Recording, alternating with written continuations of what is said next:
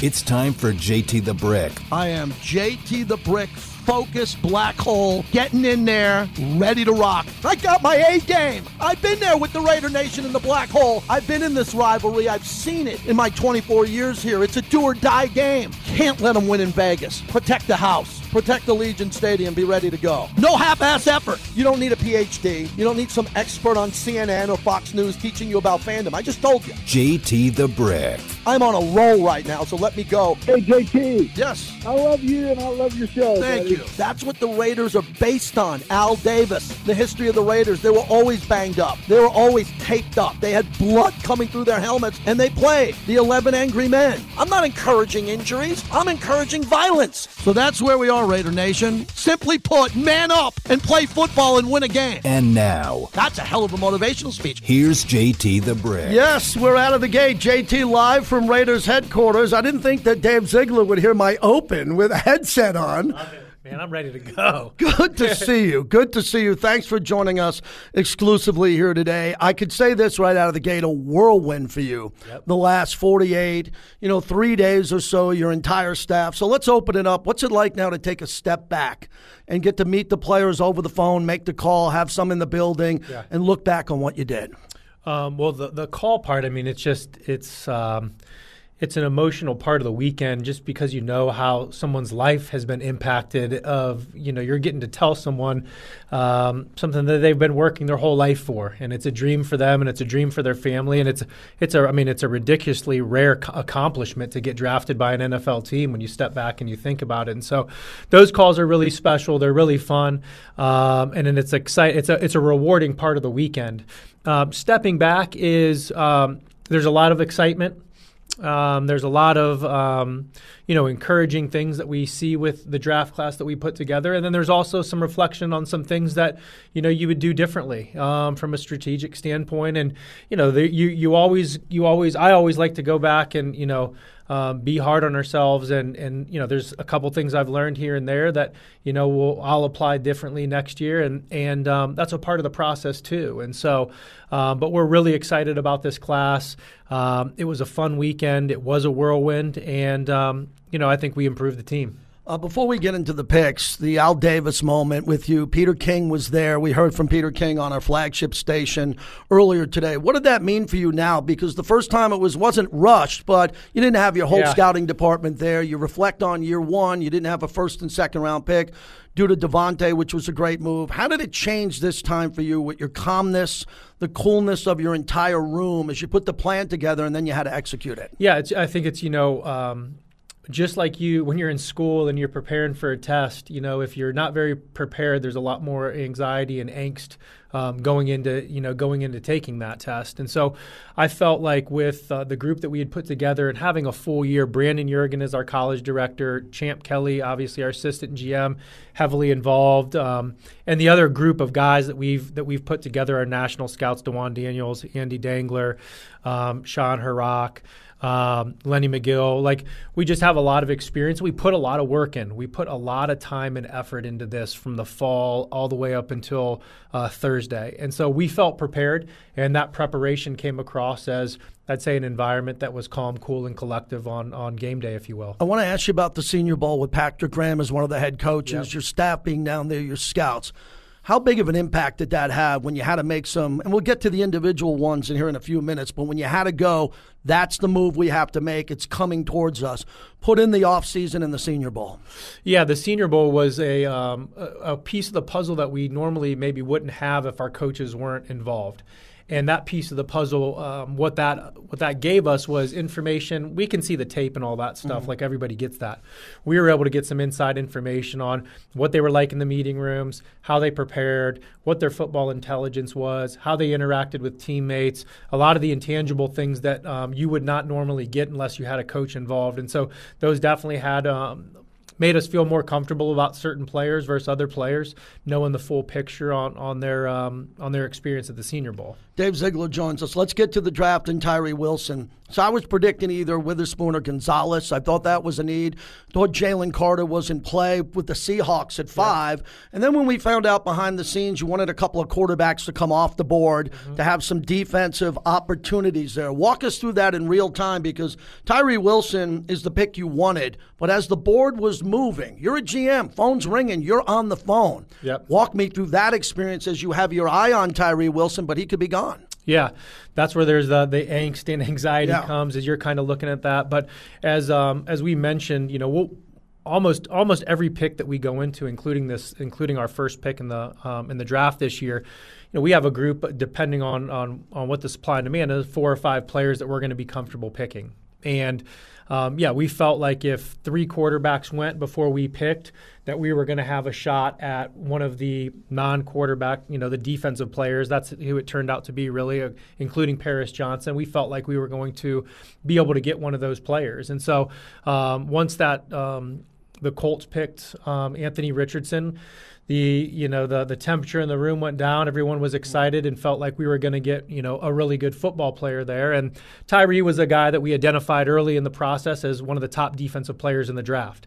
Uh, one of the players that we felt had a very high ceiling and a, a, player that was just impressive on tape. His length, his explosiveness, his versatility in terms of alignment versatility and where he could affect the quarterback from. And we think the sky's the limit with him. And we also love the intangibles, and mm-hmm. we love his mindset, and we love um, the kid itself. We had him here for a 30 visit, which right. you know got to spend some extra time with him. So um, yeah, just fell our way, and and uh, you know we feel like we got one of the best defensive players in the draft. Dave Ziegler joins us. So at that time, a lot of the fans and a lot of analysts said, okay, if you were going to go up and you wanted to kick the doors initially with Chicago to get a quarterback, or maybe at number two if you like C.J. Stroud, or if you like Richardson or Levis, who it was, yep. when did that point come where, no, we're not going quarterback here. This is the guy we want. We know that because quarterback felt like it wasn't a need with Jimmy Garoppolo. Yeah, just through the process, uh, you know, all the way starting, um, you know, at the combine, and then obviously we did a lot of visits um, mm-hmm. during the pro day visits and spent time with a lot of people and had guys here for the 30 visits, and there were some other, you know, meetings that we had with, you know, with that group, and ultimately, um, you know, we just felt like. Um, based on the pool of players, the quarterbacks that were available in our current situation mm-hmm. here, um, you know that we felt comfortable with where we're where we were at with Jimmy and and um, you know with uh, Brian here as the backup, and just didn't feel like at that point of the draft that. Um, you know, one of those one of those other non-defensive players was the best fit for us. Dave Ziegler joins us. I wanted to share this with you. I didn't share this with you. I was at the draft party, and I was sitting with Max and Chandler. They were in one of the cabanas, and I was getting ready to go up on stage at some point.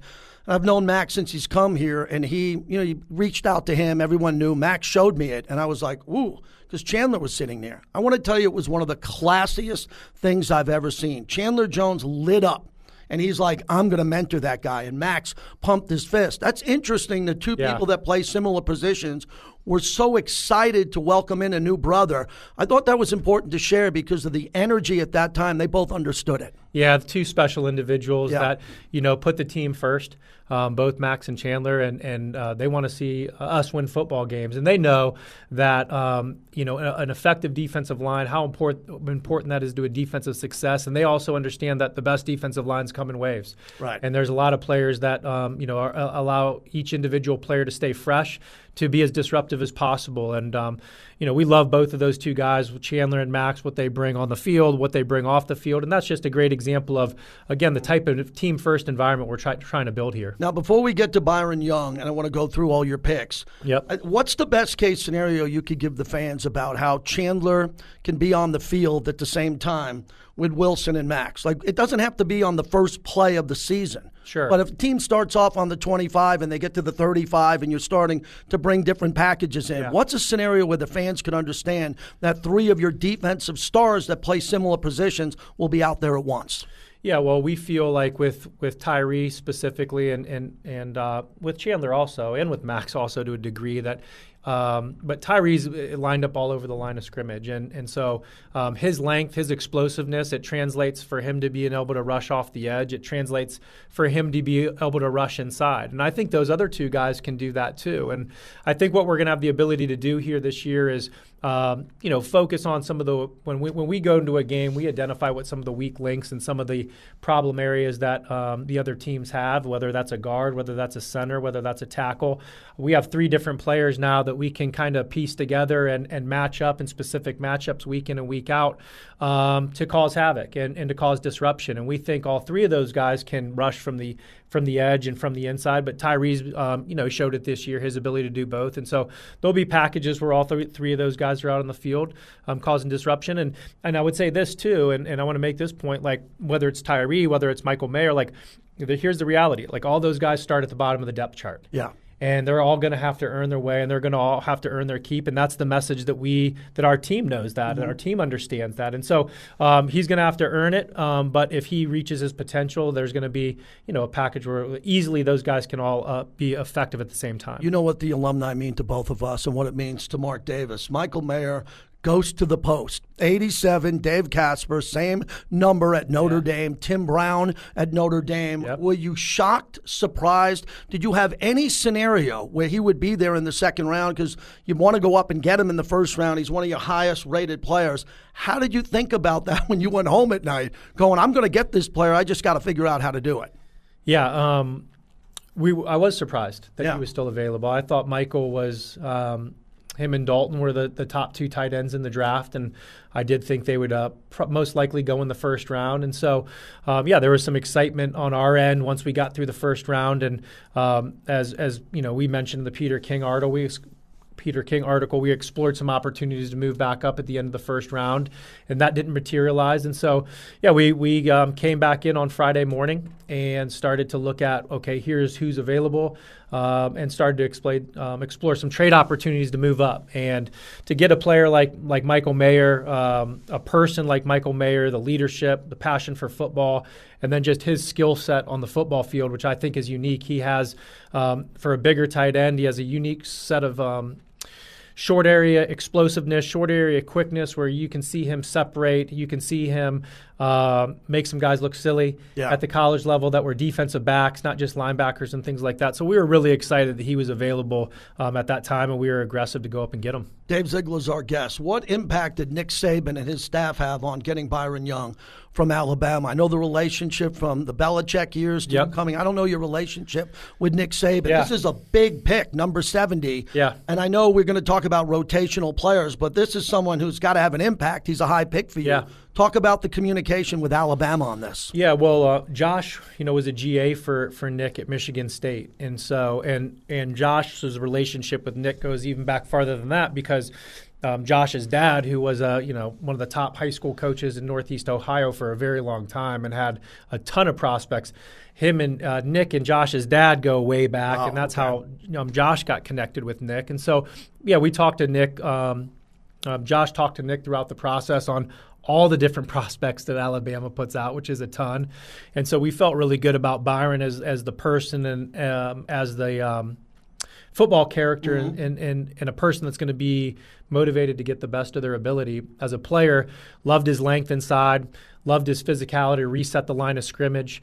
Um, loved his ability to separate from blocks and make tackles in the run game. And we also see, you know, as he said, he'll have to earn his way onto third down and things of that nature. Mm. But we did some see some early down pass disruption too, and it didn't necessarily materialize itself into big sacks. But when you just watch the film, he's in. He can get on the edge. Um, he's able to power power guards, power centers, disrupt quarterbacks, disrupt the pocket, and it doesn't maybe again materialize into sack numbers, but there's disruptive plays in there that we are excited about. I think we just had Rhett Lewis on, as I told you from NFL Network, and he made a good comparison to the amount of pressures he got compared to Jalen Carter. It was close. Yeah. I mean, everybody thinks that Jalen Carter, who's a great player, had these numbers that compare to Aaron Donald, but when we look and what we get with Byron Young and what he's able to do, he's pretty close in regards to those. Not only a great character player, very important to you, but his numbers were no joke, and he played in a lot of games. He did. Played in a lot of games, very durable, very tough, very physical. If you come out of that program mm-hmm. um, and you're one of the top players at Alabama, you're a good football player. And so, yeah, we expect him, you know, uh, again, he's going to have to earn his way. We expect him to make an impact, and um, that's going to be a very competitive room. Dave Ziegler joins us. So, with truth, transparency, you hear my show from time to time. I'm screaming defense, screaming the whole off season. And this is where I was going, whoa, okay, because yeah. I thought you were going to pound linebacker maybe an offensive lineman, maybe go corner a little bit earlier, and then you go Tre Tucker yep. before we get to Bennett, the cornerback. What was the moment there like? Because obviously, if you were going to take Tre, you had to feel like you had defensive players left on your board you knew you were going to get. And there's some players there that you might go back and say, I wish we would have got that guy a couple of years from now. How critical was that season, uh, that decision to go with a young wide receiver out of Cincinnati who's going to impact the team? Yeah, well, we, we had pick 100 and we had pick 109, I believe. Mm-hmm. And so there's a group of players there that we felt that we could get kind of between 100 and 109. Um, with Tre specifically, um, one, let me say, we see Tre as a wide receiver and, and not just a slot receiver. Excellent. We think Tre can okay. play on the inside. We think Tre can play on the outside. We think his quickness and his speed um, and his route running ability, not just running vertical, but you, if you watch his tape, um, he catches a lot of balls over the middle, a lot of balls in traffic, and um, he's a hard guy to stay with. And so we see him as a complete wide receiver that can move around the formation and make plays as a receiver. His speed and quickness is very unique. Um, it stands out on tape and so he also has that element of a guy that you can get the ball in space to, um, along with his ability as a returner, um, along with his ability as a gunner, which is kind of unique for a guy that's his yeah. size to see a guy run down the field and, and tackle punt returners and things like that. But he did that at Cincinnati. Um, he's from Akron, Ohio, right? Which so I know he's tough. The wrestler, um, yeah. And so uh, which is you know where I grew up, mm-hmm. was born, and so um, yeah, we just felt like it was a really versatile skill set and a very explosive player. And uh, uh, again, you can make arguments uh, on um, which I understand of mm-hmm. where he you know his consensus mock was and things of that right. nature, and um, it might have been that might have been lower than where where we picked him. But on our board, we felt very comfortable with the pick there, and we felt like we were going to be able to either sit at 109 at the top of the fourth round and get a player that we wanted, or what we ended up deciding to do was being a little bit aggressive there and go up and get Jakorian. That is a great segue as Dave Ziegler joins us to what this is this conversation's all about. You're getting your guys. You're not getting mock draft guys. Correct. You're not getting what another mock draft insider says. So this guy was clearly targeted by you and coach. Yep. And when you line him up in the slot or wide, if he makes a head fake, he's gone. He's the type of guy with Davante on the other side, Jakobi Meyers, Hunter, whatever happens. Jimmy could come out and all of a sudden see him in a certain coverage, and he's gone because no one can keep up with him. Yeah. He can get behind the back end of a defense. That's right, and we and we love that explosiveness, yeah. and it's something we wanted added to the team. And I would just say this again: best player available, um, which is something we've talked about a lot. Mm-hmm. Um, best player available is the the film goes into that, the football intelligence goes into that, the football character goes into that. And so that's what goes into our best player available. We can't just rely on, right. On, you know, the, the tape alone. It's your scouts, it's your work here. Benedict Corner, interesting is everyone's saying, will Ringo be the fit because the dogs are going to Philly and what's going to happen there? Another one that you had circled. This was a player I get the impression you were going to get no matter what. If you had to go get him in the third, if you were going to get him in the fourth or have to move up, walk me through that pick. Yeah, well, the um, once we drafted Mayer, let me go back. Once mm-hmm. we drafted Mayer and went up to get him, the corners went quick. Right. Um, that was going to be the sacrifice, which we understood, and so um, the second round, a lot of the corners that um, you know were in that sweet spot in the second round went, which wasn't surprising, and uh, Jakorian was right in that mix, mm-hmm. and so to see. Again, there's a little bit of a strategic element of understanding where potentially guys can go, and, and, and again, there's a there's a success and failure rate to that. But Jakorian was a guy that our, our coaching staff um, really, really liked, our scouts really liked. Um, we saw an improvement in his play from 20, um, 21 to 22. His ability to find the ball um, and consistently make plays on the ball, which he did a lot of. His speed, um, his toughness, uh, again, his football character. So this was a guy. Again, he was the best.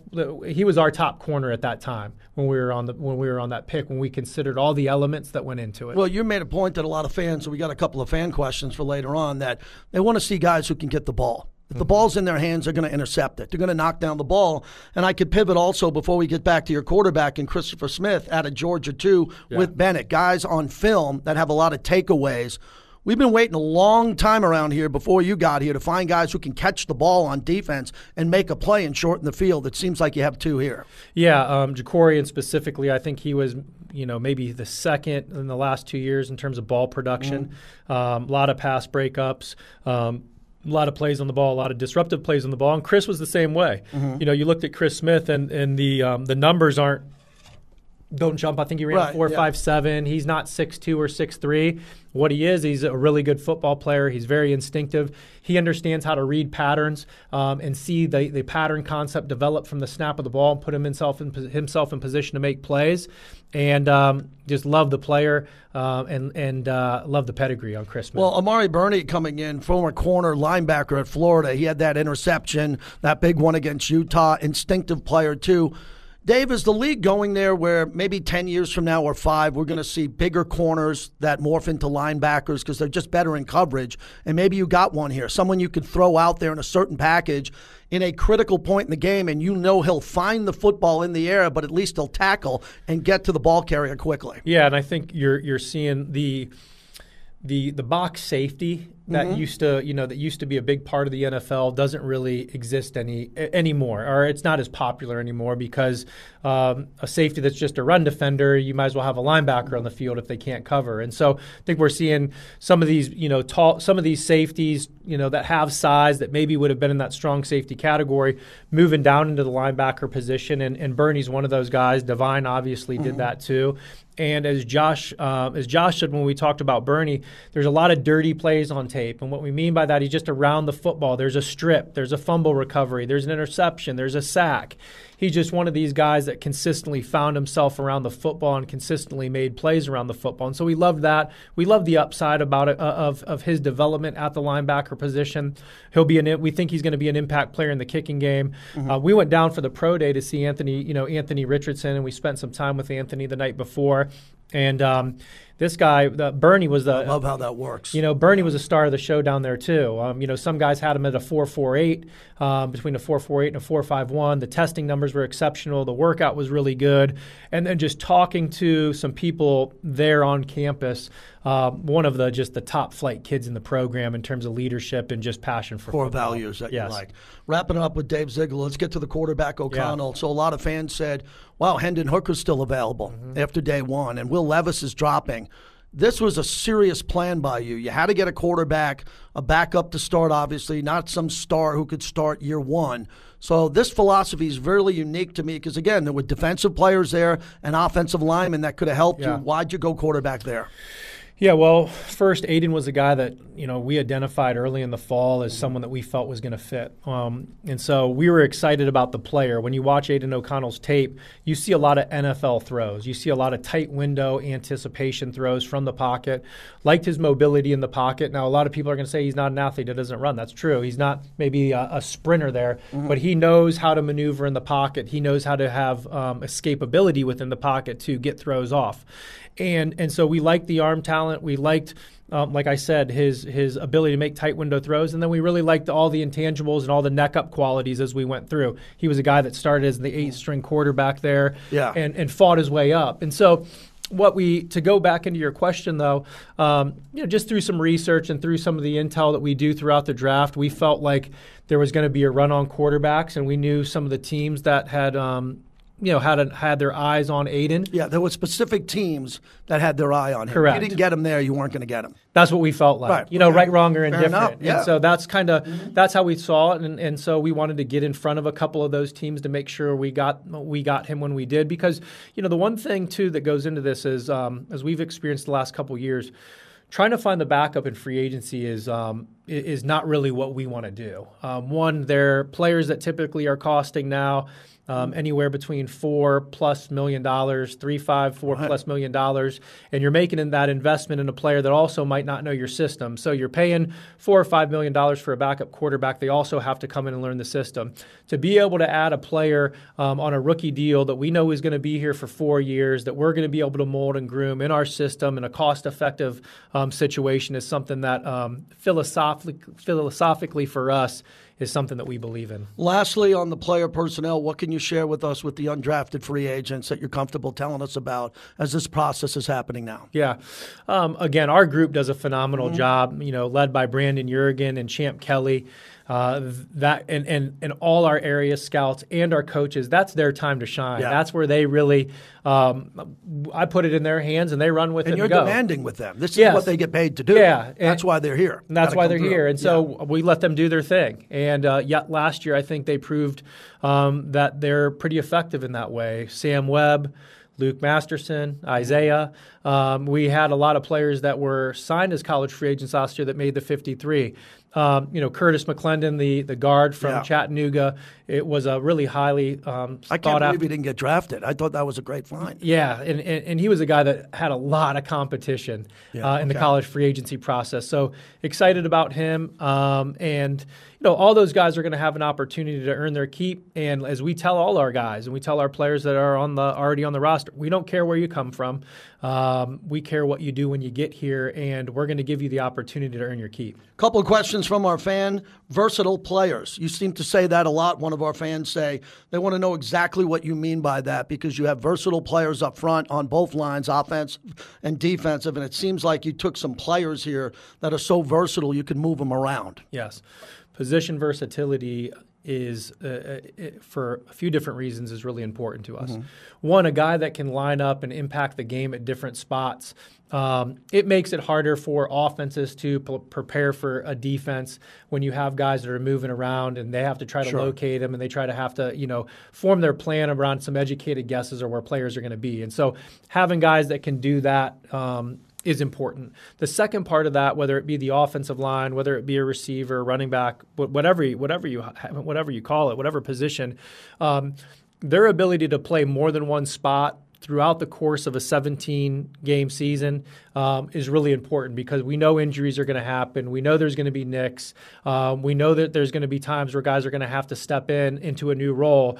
And for to have guys that have experience doing that and aren't learning it for the first time um, we think is a, a really key element of team building. Dave Ziegler, as we wrap it up, one more question from a fan. Between now and training camp, do you plan on adding additions to the O line, or do you seem to be set with this group? We'll see. Um, you know, we'll see what resources are, are available and what's out there, and we'll see how this group continues to develop. Um, there's not a there's not a um, a position on this team where we're not going to look to add a player that can help us if that's you know if that's what we identify with. And those are conversations that you know we're going to we, we have had but we'll continue to have and say uh, look at our roster look at where we have surpluses look at where we have needs and look at every other team in the league in the same light, um, along with those players that are still out on the mm-hmm. street from that weren't signed as UFAs. And right. so, if we find a player that we feel that's going to upgrade the situation here or add competition, um, we're going to do that. And offensive line is no different.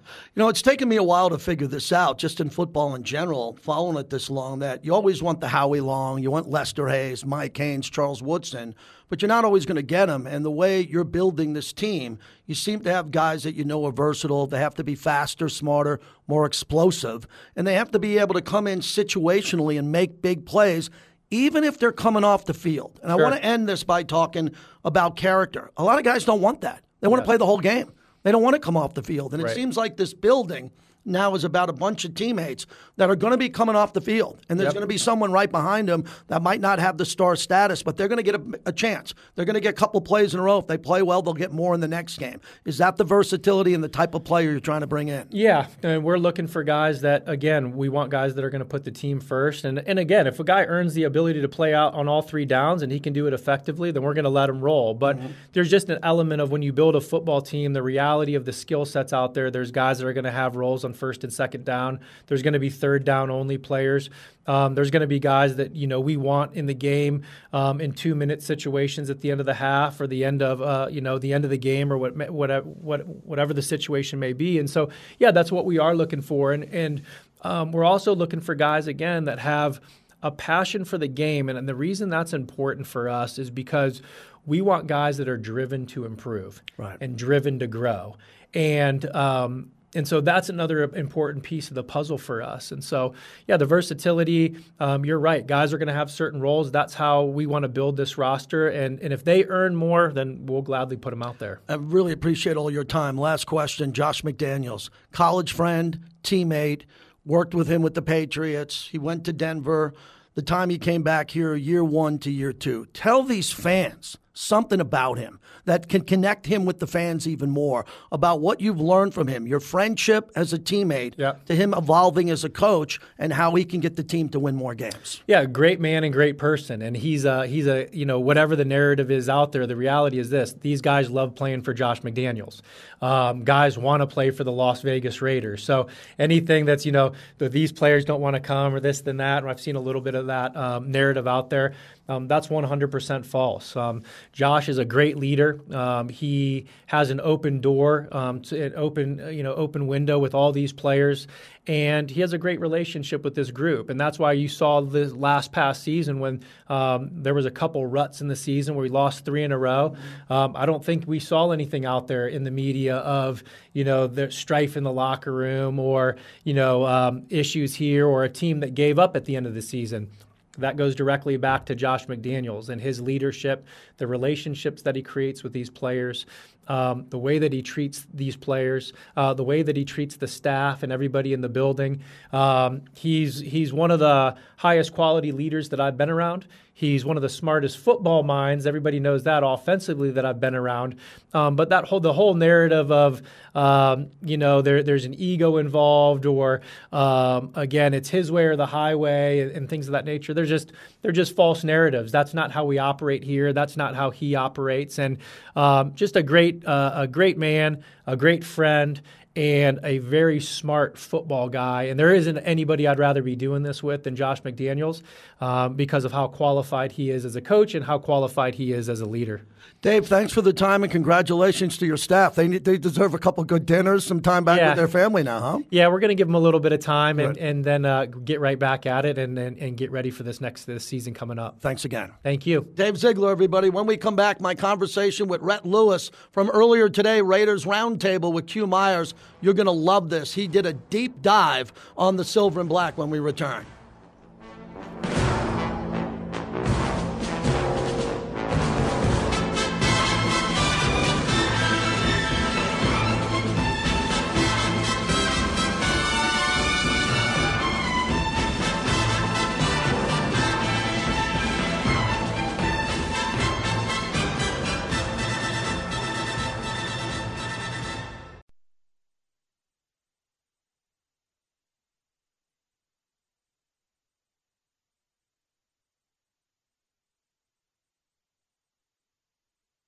Yep, he was part of that, you know, part of that group too, and you know, ultimately we, we felt like um, the guy we chose was uh, the best fit for us. JT back with you. Thanks to Dave Ziegler. He gave us 32 minutes that was nice. I hope he asked him all the right questions. You heard it about pivots in the draft, what direction he wanted to go in. I really appreciate Dave for coming in. We got a little bit of a change in programming. We were going to do an interview here, but we're going to go live to the phones on the interview and the draft. We only had one day to recap this draft, and you just heard from the GM exclusively. That's a long interview. We went pick by pick, philosophy, the coach at the end, everything there for you to dissect, agree, disagree with and the culture of the team going forward. So, my takeaway from my conversation that just ended, as Dave just walked out of the studio, was they got the guys they wanted. Uh, he doesn't have big regrets or any regrets. There are some players that he'll be able to look back on in years to come and say, Did I get the right guy? Should I have taken a tackle? Should I have taken another defensive type player? But they went with their board and they went with specific players that they think can change this team. And that's what every GM wants to do, but some GMs do it better than others. Some GMs take the best available player, they plug them in, they get really good players, and the team improves quickly. What I think the Raiders are trying to do, led by Dave Ziegler, is get specific needs with players that they are exclusively interested in because it fits their standard of character and the explosive, faster, smarter player. I mean, what he said about Tre Tucker was very interesting to me because we heard that from Rhett Lewis earlier, and we'll play that for you. And then Dave Ziegler told us about this Tre Tucker. Is he going to turn out, you know, to be the greatest slot wide receiver of all time? Probably not. but can he make plays and fit into specifically what they want to evolve with with Jimmy Garoppolo? And he seems to be an explosive wide receiver, a Tyreek Hill type player, but obviously not a Tyreek Hill who's a gold jacket guy, so you don't make that comparison. So, with everything we're talking about here, I don't think there was one player that I mentioned to him that he wasn't confident specifically that they had that player in advance of the draft. Now, the board changes. Again, the big ex- explanation I wanted was on Michael Mayer. What he was able to do with Michael Mayer was Michael Mayer was on the board day two. They were going to get him no matter what, and they were able to do that. So, what does that tell you about Dave Ziegler? If he sees a player he wants, he built up 12 draft picks to go in and dive back in and get the player he exactly wanted. Then, a little bit later on, uh, Byron Young, to me, is a really important player here, and I pressed him on that because at that point in time, I don't know, do you want a rotational player?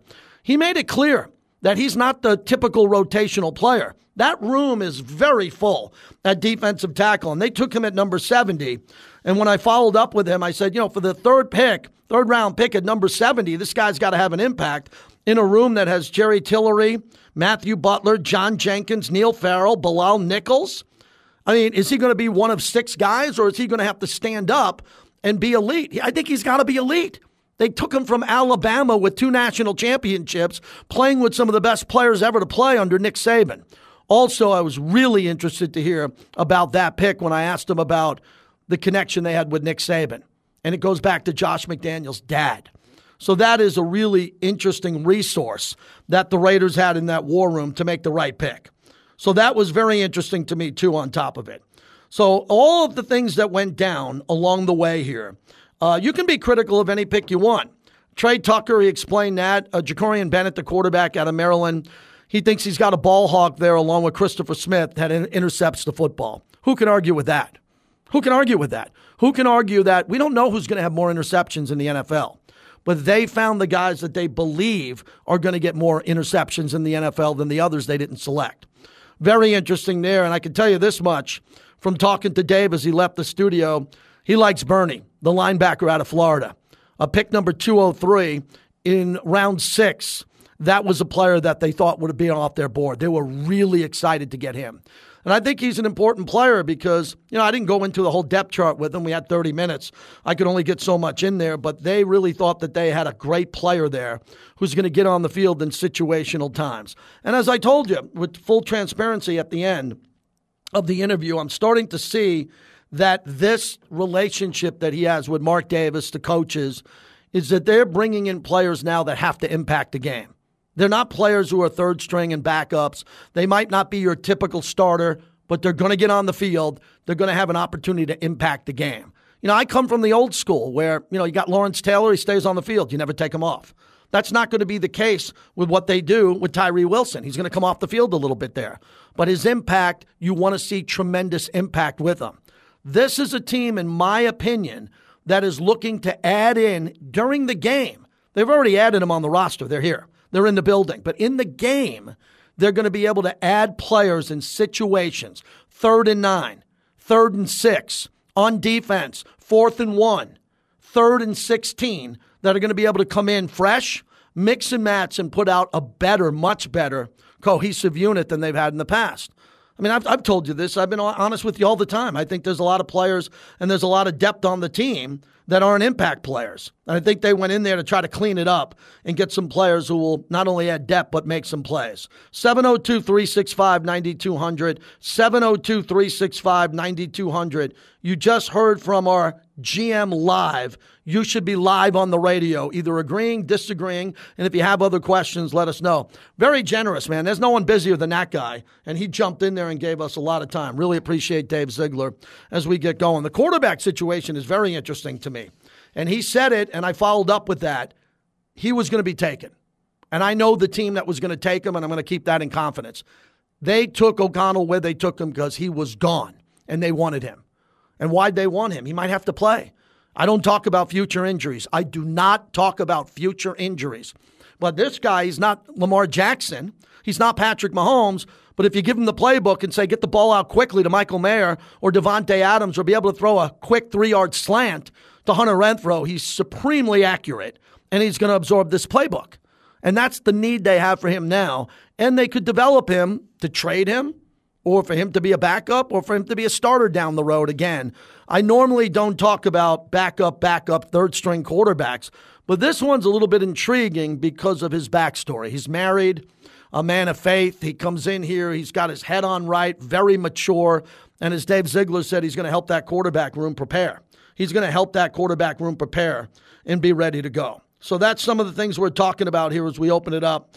And I love having long form interviews. It's what I want to do more in my career is to not be on a radio clock where I'm going, they're going, get out, get out, two minutes. No, not with Dave Ziegler. However, he could have stayed here till 45 or 50 after, but he's busy today. There's people in the building here. I've been in the building all morning, and uh, he was very generous with his time. I believe in him. I do believe in him as a GM. I think he's sharp, which is really important, and I, I like his calming influence in this building. And I'm a loud rah rah guy. Give me the rah rah guys too.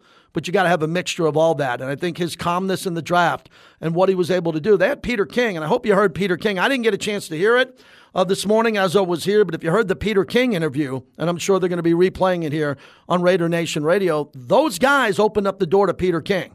And Dave, as a young boy, was reading Peter King in Sports Illustrated. They let him have full access. He was here for a while. He had full access to that. So you can see how they're, you know, handling the organization from a media standpoint. Look, some people in the media are going to get more access than others. That's just the way the ball bounces. But I thought that was a good look for the organization and especially to get the content from Peter King. I haven't even mentioned who kicked off the show. PTs, they fuel the monologue. Proud partner of our Vegas Golden Knights as they get ready to go tomorrow. Can't wait for all that. Remy Martin, Team Up for Excellence. We are going to be at the Palms. I need you there. Friday, noon to 2. Courtesy of Remy Martin. We're going to be in the Palm Sportsbook for a lively remote. I hope you can make it out.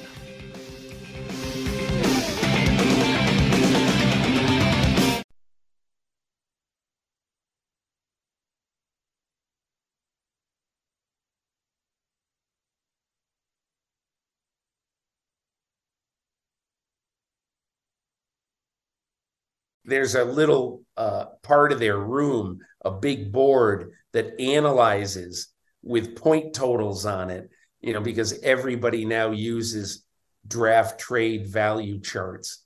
And yes. it was very lopsided in Kansas City's favor. So they weren't going to do it. It ended up that they, uh, with the fourth pick of the third round or of the second round on Friday, they ended up trading up and getting Michael Mayer who I think will just step into either the starting job or 30 snaps a game at least at tight end with the Raiders. It's the great Peter King, JT, back in the Raider facility. Dave Ziegler for most of the first hour here. Rhett Lewis next hour. Uh, hopefully, Damon Bruce as we preview the Warriors. Yes, the Warriors uh, going up against LeBron James, which is going to be a big topic here in our Vegas Golden Knights. If you're in the Valley here in Vegas, if you're a Vegas Golden Knight fan, man, here it comes Wednesday, Friday. Game one and two at home against Connor McDavid and Edmonton. That is a monster. That is an absolute monster setup. You know, in order to win the cup, you got to beat the best teams, and Boston's the best team. They're gone. I think the toughest matchup by far for the for the Golden Knights is going to be Edmonton. And if you can't beat Edmonton, you don't deserve to drink from the cup. But I think, as Bobby said earlier, and I'll say it again, if they can beat Edmonton, I think they have a very good chance to win the Stanley Cup, or at least get there, obviously, if you beat Edmonton.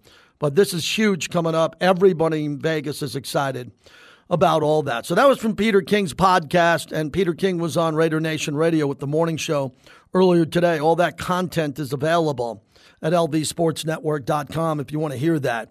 So, as we went through most of the draft class, pretty much all of it, uh, my takeaway from my conversation with Dave is these players, they're all very consistent. They were captains of their teams, high character guys, guys that are going to come in.